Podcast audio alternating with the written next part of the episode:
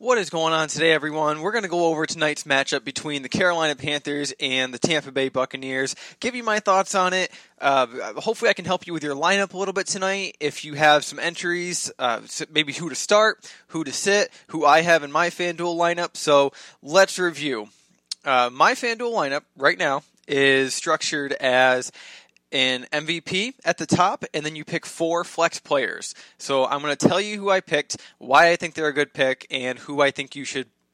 Uh, what are some other options that you could use, and some not so good options. So I'm going to throw um, the, my first thought out is Christian McCaffrey needs to be at the top of your lineup. This dude is a beast when it comes to the running game or even out in the passing game this dude can do it all. He's elusive. He's fast. He's a he's a tank out there. I mean, there's nothing that this running back cannot do. Uh, he he is an obvious choice for your MVP. And on the MVP, how that works on this certain lineup that I'm doing for this single game on FanDuel is you take it, uh, however many points McCaffrey scores, it's multiplied by 1.5. So, you know, I, I you can do the math with, whatever uh, points he scores, it's just going to multiply it by 1.5. So he's definitely the MVP for this because he's definitely going to have the most amount of points this game. At least I feel like um, that's the case because Tampa is not not very good at stopping the run game, and on top of that, Tampa's record against Carolina is not great. Um, Jameis Winston is 0 3 against Carolina, I believe. He's looking for his first win against Carolina, and like Carol- Tampa has some weapons to work with, but not like they're just not that great a team. I mean, you have Mike Evans and OJ Howard, but still. Um, well, let's go. Well, I'm going to go kind of go over the rest of my lineup here. The next one I picked was actually Mike Evans. So Mike Evans is a very underrated receiver. Now, I know I just got done bashing Tampa on how I think they're not a good team, but like I said, they do have some good players like Mike Evans. He is um, perhaps a top 10 receiver. Uh, let me know what you think about that thought there, but I think that he's definitely a safe pickup for tonight because Jameis Winston loves to go to Mike Evans. It's almost like his go to guy there. So I figured he's definitely got to be a good pickup. Um, I mean, granted that when you pick him, he's going to take up a lot of your cap space too, but I still think it's worth it. My next one, I bounce back to Carolina, Curtis Samuel. This guy had a chance to go off in this game. He can be like Cam's number two or number three. Uh, my number one for Cam, besides McCaffrey, when it comes to the passing game, is gonna be Greg Olsen. So if it's not for the running game, Cam is either passing to Olsen or another one of his star receivers, which it's DJ Moore this year. And I mean, the last like star receiver they really had was Travis Benjamin, I think, and then before that, like Sam Smith Sr. They don't really have a lot of like star receivers to throw to, but I think Curtis Samuel could have the potential to go off on this game because uh, Greg Olsen is out with, or he's not out, but he has a minor back injury he's dealing with. He might not be at full capacity, but they are expecting to work him as if he's at full capacity. They're giving him full responsibility for tonight's game. But I just think the little question mark by his back is just too much for me to say go ahead and put him. He's going to be a sit for me. So if you if you if you're going to think about starting Greg Olsen, use it as almost like a last resort because I just can't when I when I see the question mark for an injury, you never know what could happen. They could be perfect throughout the game, or they could be, you know, they could re they they could worsen their injury. So that's why I decided to, to sit him out for this one. My next one is going to be OJ Howard. He is the Tampa Bay's tight end, and Tampa Bay does like to use their tight ends. OJ Howard is a very good tight end. Took up a lot of salary cap space, but um, I think it's worth the pickup. I definitely didn't want to make this matchup one-sided. I really just don't want to. I don't think that's a good strategy. If I were to pick, say, all players from Carolina, I want to have some mix in with the other team too, because you know you could be surprised. It could go the other way. Tampa could throw a couple of touchdowns to Evans and Howard. You know, you just never know. You don't want to put it one-sided. I personally just don't think that's a very good strategy. So, anyway, we picked up OJ Howard. I do know Jameis likes to throw to him, so I figured why not. Uh, and, plus, uh, there are other receivers. I mean, you have like uh, what's his name, Chris Goodwin or Curtis Godwin, I think his name is. Let me take a look here. Chris Godwin, yeah. Um, he'd be a good pickup for you as well if you didn't want to pick up OJ Howard. Uh, Godwin's another good receiver he's got out there to throw to.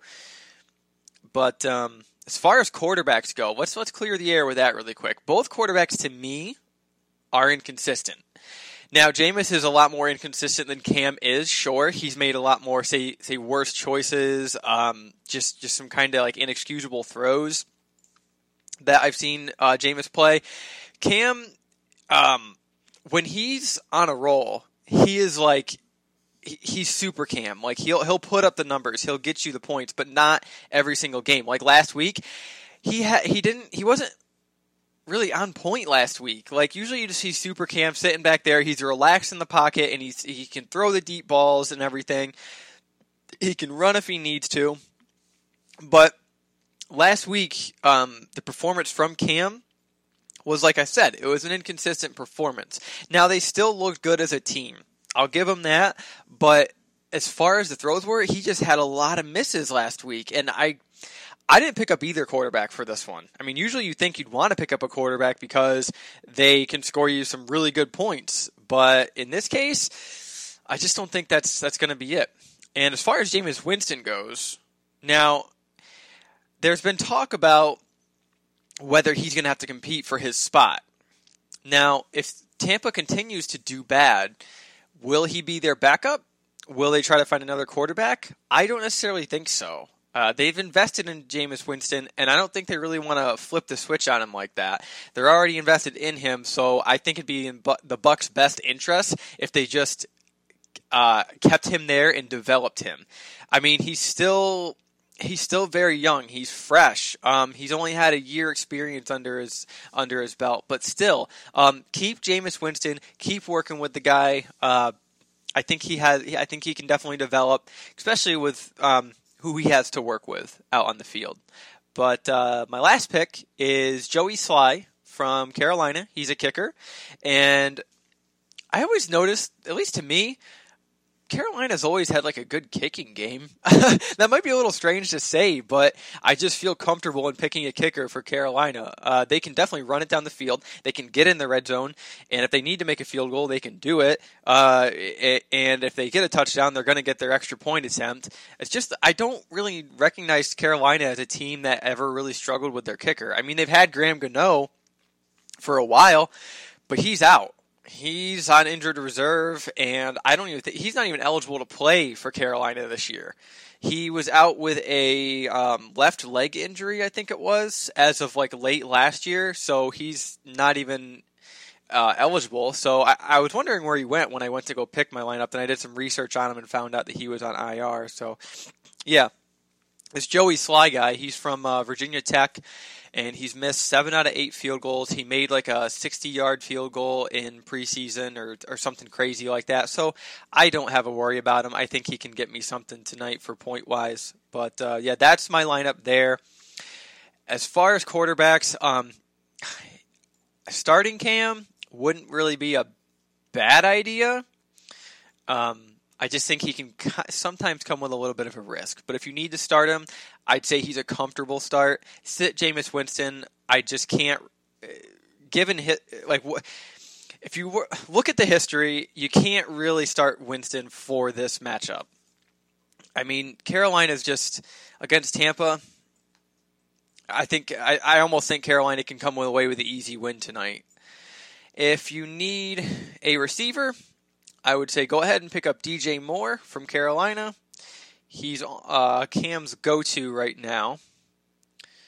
We already covered Olsen as a sit. And as far as the running game for Tampa, I wouldn't advise anything in that. I, I don't know Tampa to have a running game at all. And um, I, I never I, I don't ever hear numbers called for the running game on Tampa. I, I just don't. They have Peyton Barber and I mean, how many times you hear his name get called? Not many. So those are my picks for this week. And my thoughts on the matchup tonight is Carolina's going to win, not by a landslide. I think they'll win by maybe a touchdown or say a touchdown and a field goal, giving them the 10 point advantage.